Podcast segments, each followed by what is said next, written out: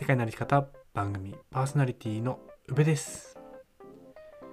この番組は世界一周とロングトレイルの旅をしてきた宇部と勝が日常の気づきや旅から得たこと学んだこと旅のエピソードなどを踏まえてお話ししていく番組です。本日は4月13日木曜日です、えー皆さんいかがお過ごしでしょうか？はい。昨日の配信ですかね、えー一つだけ願いが叶えられるならみたいなところでお話をしていたと思うんですけど確かこれ違いますよね。うん、あのマサルとベンさんの番組「旅と言葉をで」えー話していたのは確か一つだけ世の中を変えられるならみたいなあ話だったと思うんですけど、まあ、ちょっとニュアンスが違ったなと思って、えー訂正しておきます。うん、世の中を変えられるならそういう動物と人間の共存ができるような社会っ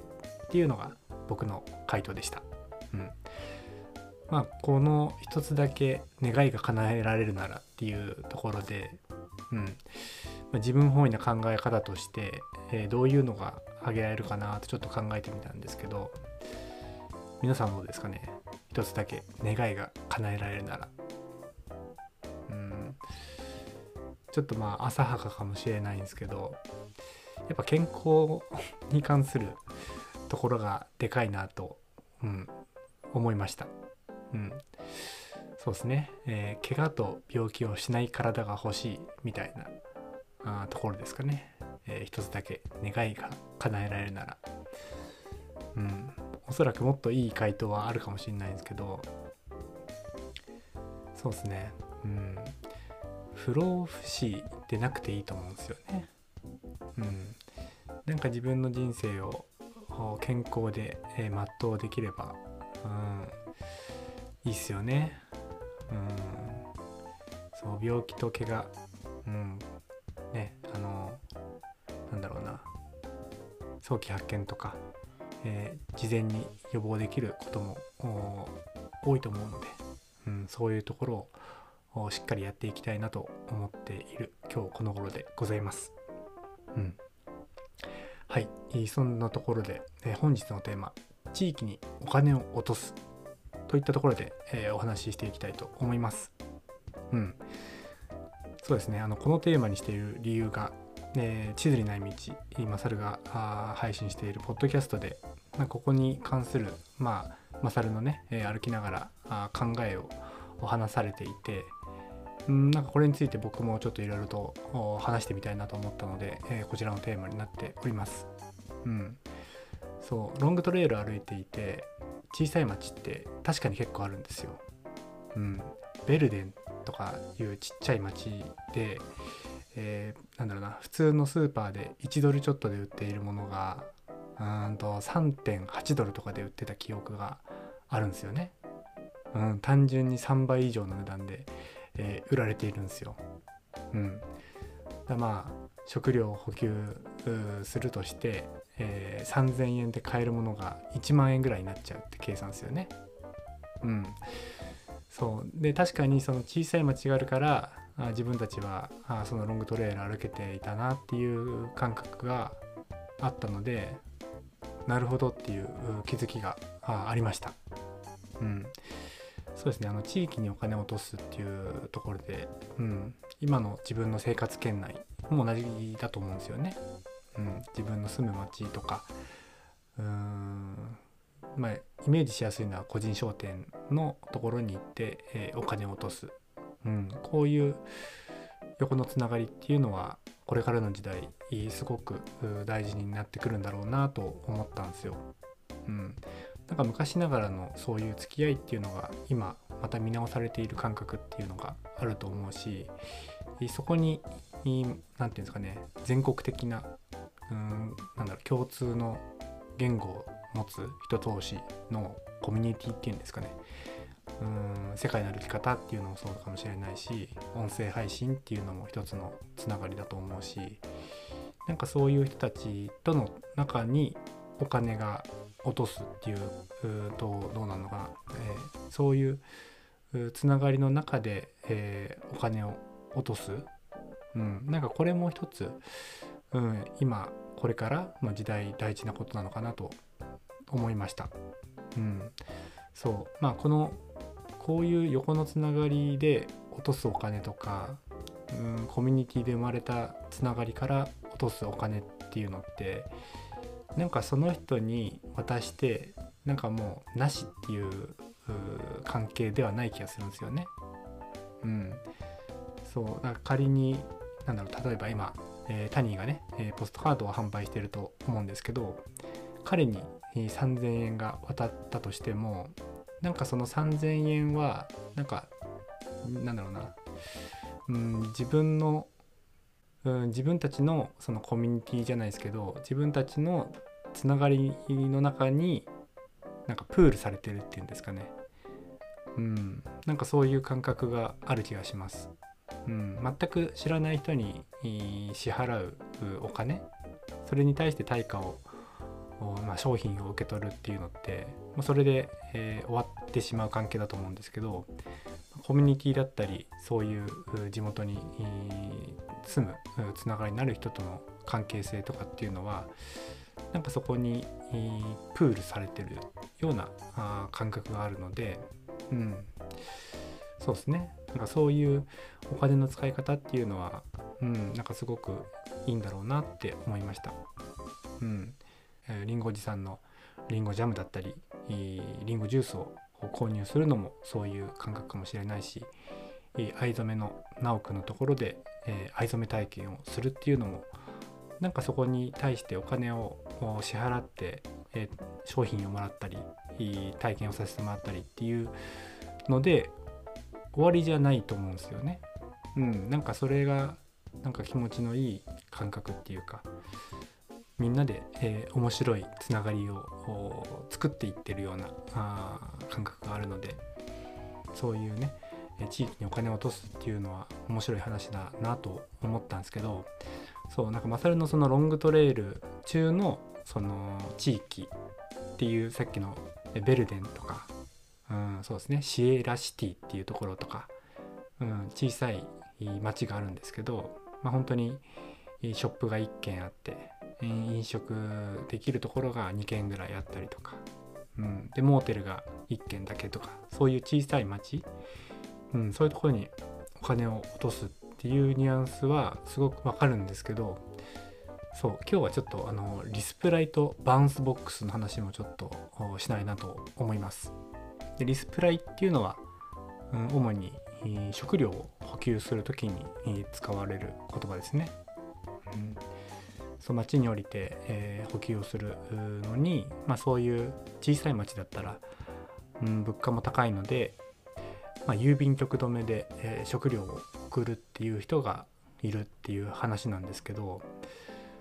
でもこれってなんだろうな結構限られる人だと思うんですよ。うん、そうマサルとかも、まあ、僕もそうですけど1日にうん50キロ近く歩けるような人とかってそもそもその区間の距離を、まあ、担げて、うん、1週間分ぐらいの食料を持てて、え歩けちゃうので、うん、そもそもそういう必要性がない人が大半なのかなと思うんですよ。うん、そう僕歩き始めた当初っていうかうんそうですねあのワーナースプリングっていうところが確か100マイルぐらい。160キロぐらいですね、えー、あった気がするんですけどちょっと違ったらすいません、うん、そこにみんな自分の食料を送るんだよっていう風に言われたんですよ。スカウトのお家で、えー、それをサポートする何て言うんですかね。OBOG、うん、の人たちからうんみんなワーナースプリングに荷物を送るからお前も送れみたいなことを言われたんですよ。うん、そこまでの区間、うん、よく見ればうんと、まあ、お店とかちっちゃいお店とかもあるのでそんな心配はいらなかったんですけど、まあ、当時の僕は本当に荒野を歩きに行ってそこのなんだろうなワーナースプリングまでもなんだろう本当に、うん、食料を補給するなんてとか水がどうなのかとかっていうところが全然分かんなくて、うん、ただその郵便局止めで食料を送る送料が確か1415ドル13ドルとか1500円以上2000円近くかかるような感じだったんですよね。うん、そうでそそれだったら、うん、もう自分はあの担ぐよっていう感覚で、えー、言ってたんですよ。うん、そんな食料の心配、受け取れるかも分かんない心配をしたりとか、うん、それは、えー、マサルも言っていたけど荷物をそのなんだ土日クローズのタイミングで受け取れないとか、うん、そういうのにやきもきするぐらいだったら、うん、自分でその分担ぐよみたいなあテンションだった気がします。うん、で結局そこってみんな、まあ、食料を送るから、えー、結構ハイカーボックスがあ食料で溢れてるとかっていう光景があったんで、うんまあ、知らないから不安になっていたけど、まあ、だんだん知っていくとあなんかそういうことねみたいな、うん、そういう感覚になっていたのをそうですね、えー、思い出しますね。うん、だから僕の中で、えー、補給のための食料を郵便局止めで送るっていうのは歩くペースがやっぱり1日20キロしか歩けないとか、うん、そうなんか高齢者の人ほどなんかそういうものを活用して、うん、計画的に食料を送っていた気がします。うん、なのでどちらかというとお金に余裕がある人の選択肢として、うん、郵便局止めで、えー、荷物をね負担、うん、荷物の負担も軽減できるしまあ、そういうところで、えー、なんか活用している感じがしました。うん、うん、だから地域にお金を落とすっていう意味合いで、えー、そのロングトレイル歩くってなるとそうですねあのサウスレイクタホ、うん、サウスレイクタホっていう街は結構大きいんですよね。うん、僕もそこでなんだろうなうん業務スーパーみたいなところがあったので、うん、めっちゃテンション上がって爆買いしたんですよ。うん、まあその次のでっかい町っていうのはどこか忘れてしまったんですけど、うん、サウスレイクタホから23日で確かシエラシティっていう小さい町に着くんですよね。うん、そこはすごく居心地もいいし、うん、そこでのハンバーガーっていうのは僕の中で、うん、今でも覚えているぐらい美味しかったなって思うんですよね。うん、でもそこにいた時には自分はもういっぱいの荷物っていうか、うん、食料的にはあ満たされてるっていうかね、うん、買い込んでい、えー、ったので、えー、満たされていたんですけど今こういうなんだろうなマサルの配信を聞いてあ確かに、うん、地域小さい地域のところがあるから自分たちは歩かせてもらってるからそのサウスレイク大砲でまあ食料もそのシエラシティ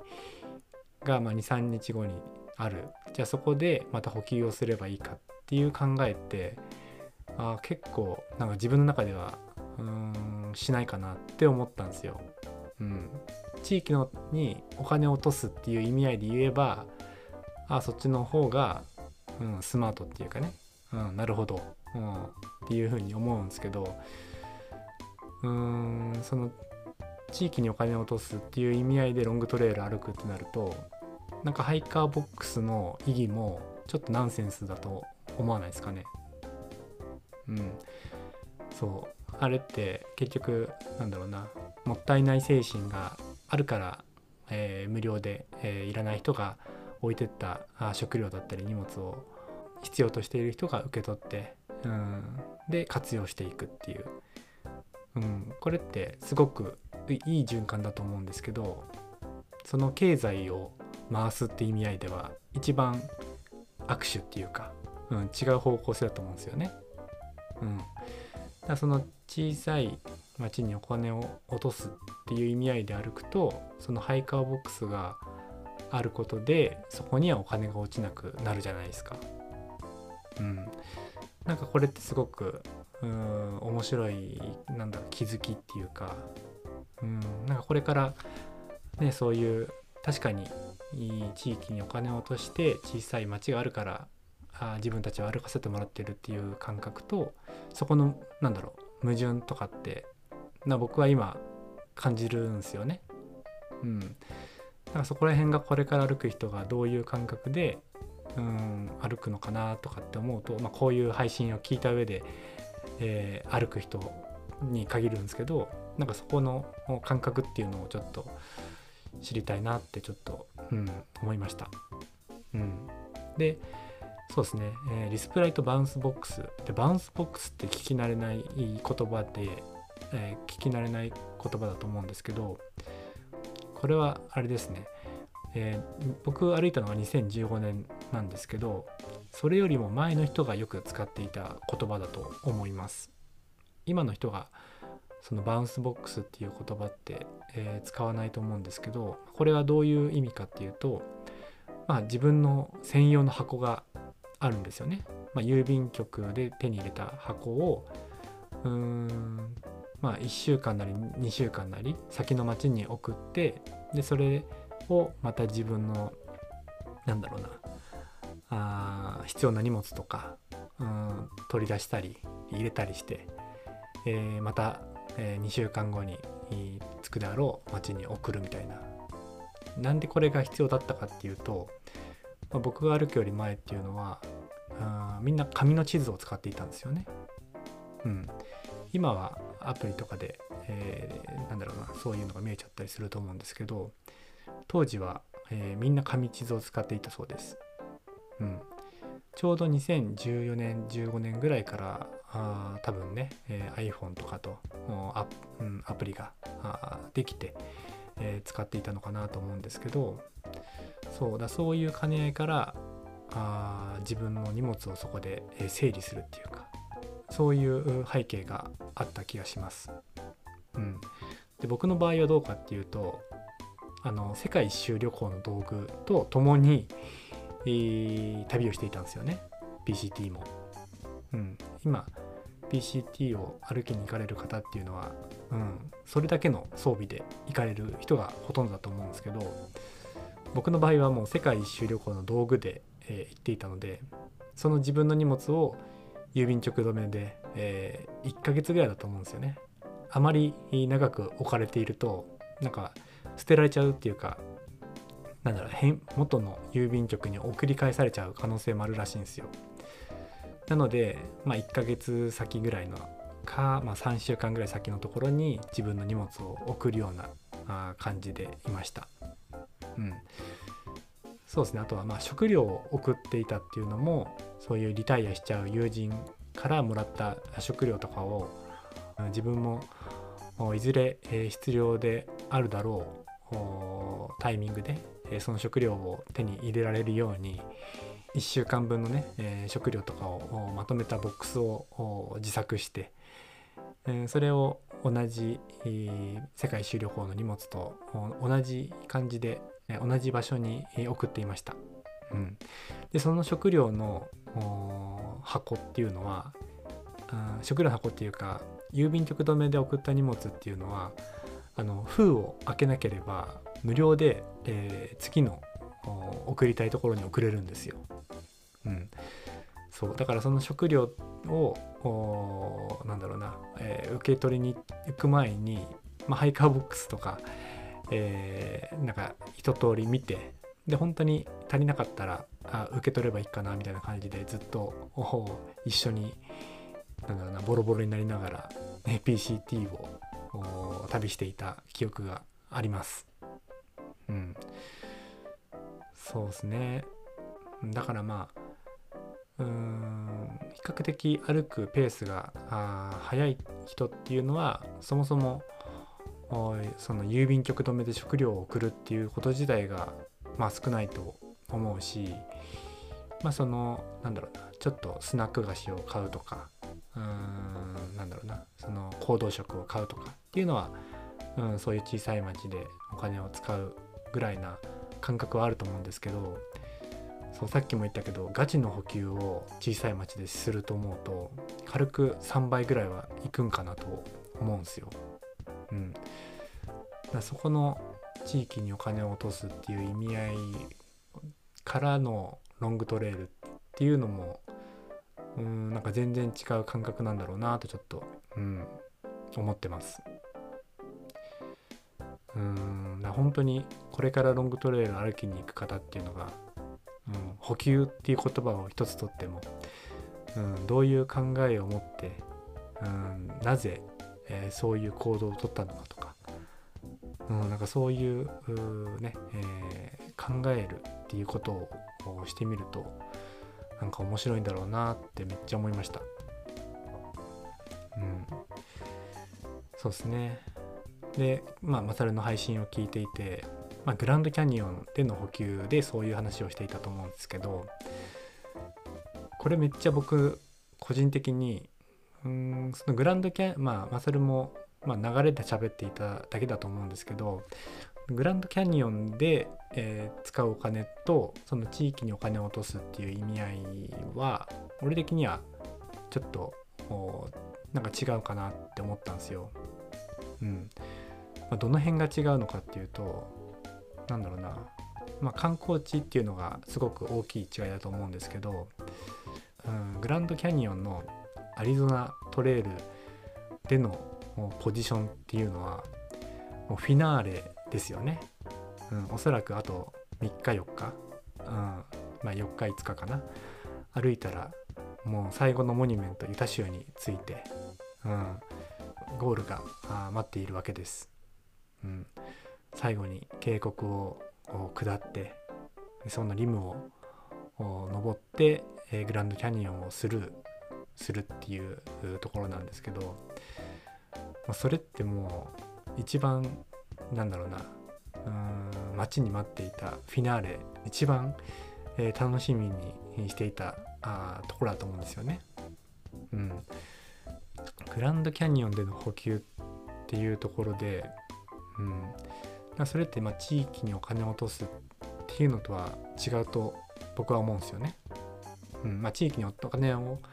地域にお金を落としているっていうことには変わりないんですけどなんかそういう意味合いよりもどちらかというと、うん、その例えばディズニーランドとかに行く感覚に似てるのかなと思うんですよ。うん、そう例えば、まあ、九州からディズニーランド1泊2日で行くとしたらやっぱり、え、なんだろうな全てを楽しみに来てるわけじゃないですか。うん、最高のエンターテインメント贅沢な時間に、えー、お金を支払う、うん、そんな感覚ってあると思うんですよね。それって地域にお金を落とすっていう意味合いよりもその時間を満喫するっていう感覚に近いと思うんですよ。うん、で僕も実際グランドキャニオンでいろいろ買ったと思うんですよね。で僕も実際グランドキャニオンに行った時にスーパーマーケットが確かあってめっちゃ高えなって思いました確か。でもここの渓谷で、えー、一泊できるんですよね、うん、ボトムのところで、うん、そんな経験人生で今までもないしこれからもそんなないだろうしそしたらもう必然とビール買って、え、チーズ買ってえサラミ買って、え、プリングルス買ってみたいなあと4日しか僕のなんだろうなそのロングトレイルを楽しめる時間がないと思ったらそこの物価ってもう全然関係なくなるんですよね。うん、ただでさええー、質素倹約に暮らしている僕でさえそう思えるんですよ。うん、それはもはや楽しませてもらってるっていう感じですよね。贅沢な時間を過ごせてることにお金を支払う。なんかそれが僕はグランドキャニオンでの補給に通ずるものかなと思ったのでなんかそういう小さい町にお金を落とすっていう意味合いとは、まあ、ちょっと違うなっていううん、まあまあそれも全然なんかそんな意味合いで言ってないかと思うんですけど、うん、僕はあなんか自分の気づきっていうかね、うん、なんかそんなことを感じました。うん、そうですね。やっぱり、うん、なんか長期の旅行、うん、長期の旅とかになるとそういうお金をなんだ渋りたくなる感覚ってすごくわかるんですよ。てかわかるっていうか僕なんですけどでもやっぱり限りある時間の中で、えー、する旅行とかってなると、うん、やっぱりうんそういう贅沢なあなんだろうな今を楽しむためにお金を使いたくなるみたいななんかそういうところって、うん。なんか同じお金を使うっていうところなんですけどなんか全然うん僕はちょっと違うかなって、うん、感じたので、えー、僕のね、えー、所感をちょっと皆さんにシェアさせていただきました。そうですね。でも本当に地域にお金を落とすっていう感覚、うん、これからあ道のく塩でトレイルを歩きに行かれる方もいらっしゃると思うんですけどなんかそういう感覚っていうのは、うん、これからそうですね、えー、そういう長距離歩行の旅をする上で大事な気づきだなと思ったのは、うん、僕も感じたしじゃあそこのバランス、うん、そこのバランスといいますかうんなんかそういう感覚を自分の言葉で自分の考えをまとめられるっていうのはうんなんかこれから歩きに行かれる方とかうんなんかそういう意識をどこそういう意識を持ってみたら、うん、また新しい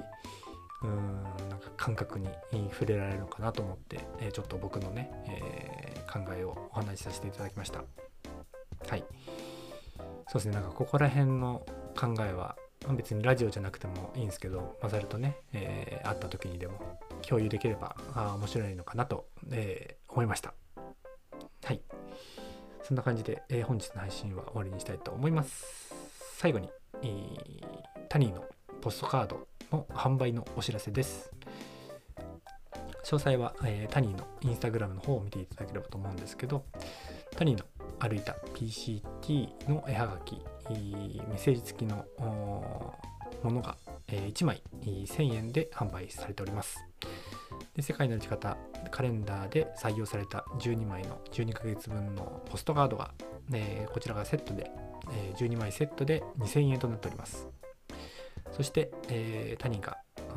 歩いた PCT、こちらの絵はがき5枚セットが、えー、3000円となっております。購入方法はタニーのインスタグラムのアカウントに DM をお願いいたします。アカウントが yama アンダーバー tany こちらの方にお願いいたします。支払い方法は PayPay または銀行振込となっております。えー、受付は4月30日までとなっておりますので、えー、谷のインスタグラムをチェックしてみてください。そうですね、あと、タニーラジオ、こちらの方もよろしくお願いいたします。はい、えー、今日はこんな感じで、えー、終わりにしたいと思うんですけど、なんか最近ね、なんかそういう自分はこう思うっていうのが、うん、ちょっとどんどん、なんだろうな、尖りすぎるっていうか、なんか周りの反応なしに自分の意見をこういうふうに、えー、言っているっていうのはやっぱりちょっとあれですね不安ですねうん、一側面からしか見ず喋っちゃってるところがあるので、うん、そうですね。なんかこれを聞かれてるリスナーさんがあなんかどういう感覚で、聞かれているのかっていうのがちょっと、うん、気になるっていうか、うん、どうなんでしょうって思う感じなんですけどそうですね、うん、まあ言うてる間にあと2週間ですか？うん、2週間ちょっと、うん、まあ引き続きこんな調子で、えー、配信していきたいと思いますので、えー、トークテーマあ質問等々募集しておりますので、えー、ぜひぜひいいメッセージお願いいたします。ここまでのお相手は上がお送りいたしました。今日も元気にいってらっしゃい。